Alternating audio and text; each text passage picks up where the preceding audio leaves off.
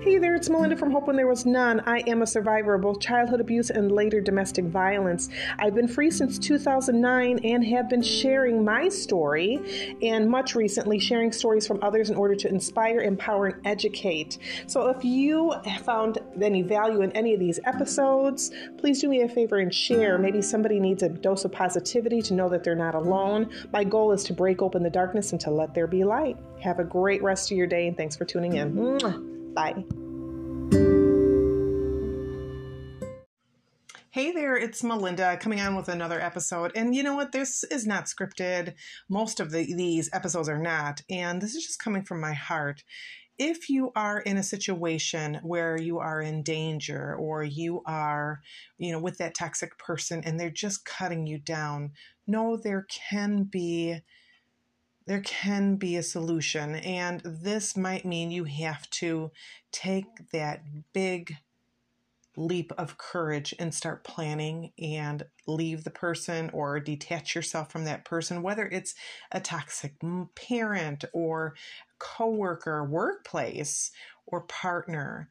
It is you might not feel it at the time, but it is a very brave thing to do and courageous. You might have to do things like leave your home, and maybe you have put quite a big chunk into that home and the furnishings. Perhaps you have you were the breadwinner and you put that person through schooling and you need to leave or you are without a job if you were a stay at home person, mom or dad, and you've had to leave the security of having those comforts at home, someone to not take care of you, but do you know what I mean? I hope I'm not. It's a feeling of comfort that you get. You, you get to a place where you know how to act, what to do, what's expected of you, and you just kind of go into this into this mode where you're going through the motions and so you just do it and you know you're going to do it because this is even if it's crazy horrific or just crazy you still do it because the other is so scary. Leaving is scary. Starting over is scary and it is. It really and truly is. I'm not mocking anyone. I know i've been there I've had a few instances. I've been taking that social media break, and I've had a few bits of uh, moments of clarity where I am still awestruck that I am free, that I am in a place where I'm happy, that I can just be me. I don't feel like I have to pretend. I can I don't have a, a facade that I have to put up. I don't have to uh, make make excuses for anyone in the house, for myself. I don't have that constant fear or dread when I'm going to see my ex or we are going to a family event as an example. And i know that that family event is probably at least 80% of the time going to be explosive for some reason. My ex might start a fight which was usually the case and I don't have those moments. I don't have those almost crippling fear. And in the pit of my stomach, there's no tightness, no tightness in my shoulders. Now, I do still, I have become more aware, situationally aware, or just aware of myself physically. And that is so important to start learning the physical signs that you're uncomfortable, that you are maybe fr- afraid, that you're scared, or um, a feeling of shame, but also to put a name on these emotions too and these physical feelings. Well, what is it? You have pain in your stomach. Okay, well, is it in your stomach? Is it like you have to poop kind of feeling? Or is it like I'm going to throw up? kind of feeling. What is that? Do you feel a tightness in your neck? Is it in your shoulders? Can you feel, uh, is there a headache coming on? What does your body feel like? Start tapping into that really and truly. So if even if you haven't left that person, start tra- tapping into the physical discomfort or physical comfort that you're experiencing. What is it that you feel right now? Okay, I mean, honestly, let's lay all those cards on, on the table here. How are you feeling? Check in with me. Do you feel comfortable?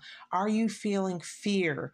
Are you feeling euphoric? Are you feeling in love? Are you feeling hatred? Do you feel complacent, comfortable?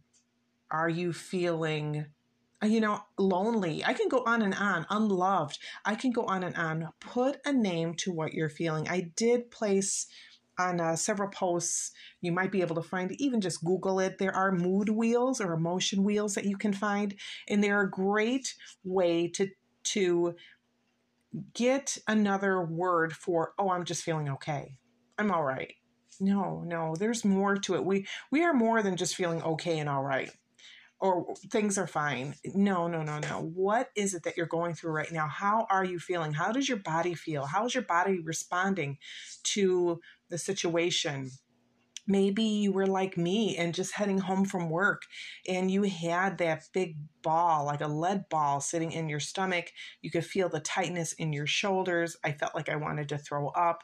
I didn't want to go home because I didn't know what I was going to expect. And you might be one of those people like, well, I didn't go through what you went through, Melinda, so it's not as bad. It's just, let's not do the it's just, okay? It's bad no matter what, whether it's a verbal, mental, financial abuse, it's all bad and it doesn't feel good and it doesn't make you feel safe and it doesn't, it isn't right. It isn't right. So, whatever that is, please start tapping into that. If you could do one thing today, even if you haven't left that person, start tapping into how you're feeling. How does this person make you feel? How did this situation make you feel? Does it make you feel kind of icky? Really and truly, this, this is a big step and finding out how you're feeling and tapping into those emotions. This is a great way to start healing, even if you haven't left. It is hard to heal when you are in that position of of being with that toxic person, but it can be done. You can start taking baby steps, and that's where it begins, really and truly. And I want you to know that you're not alone. You can always message me privately. I'm I'm here to listen, really and truly. And um, if you need maybe resources of where to go, I don't have a big database of like counselors or so on. I'm trying to build that. It's been a little slow in processing. I do have a Facebook group for advocates, for people that are doing like I'm doing. And I'm trying to get connections throughout the world where we can kind of chat with each other, find counselors, find help, and then we can give that to to you, that person that's listening today, we can give you those options. Now, there are great resources out there if you contact your local women's shelter, maybe YMCA, YMCA YWCA. There is domesticshelters.org. There is, of course, the hotline.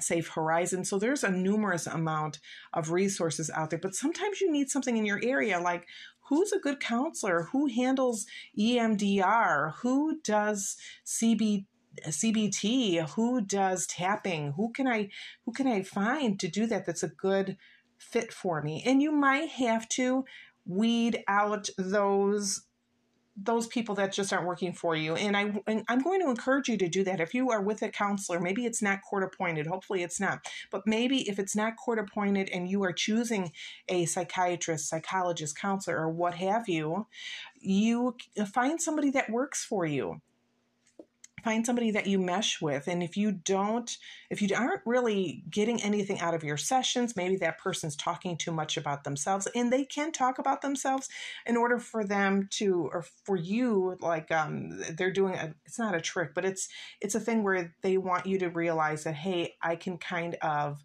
understand what you're going through Maybe not. They might be, maybe they can't. But if you ever had one of those counselors that just talks about them all the time, you know what I'm talking about. It could be really frustrating. So find somebody that you like, that you trust, that um, you might you know when you meet somebody and they just instantly give you the willies without even talking to them if it's that kind of person please find somebody different and just let them know i don't think it's going to work um, thank you for your services and kind of leave it at that but find somebody that works for you. Find a healing tool that works for you. What works for me may not work for you. You might need medication. You might need to go to a, a facility for a little while, and that's okay. All of this is okay. You do you. You do what makes you feel good, what feels right, what works for you. So I'm rambling on. I am going to let you go. Again, if you need to contact if you me, by all means, please don't hesitate to reach out. My telephone number 219-819-0608, 219-819-0608. Um, but I hope you're having a great rest of your day and a good summer. Do something for yourself. And it's just those little things five minute self care. I'm all about that. You know that. And if you have any questions about any healing tools, by all means, message me. I'll see what I can come up with, or maybe we can chat. Stay safe and God bless.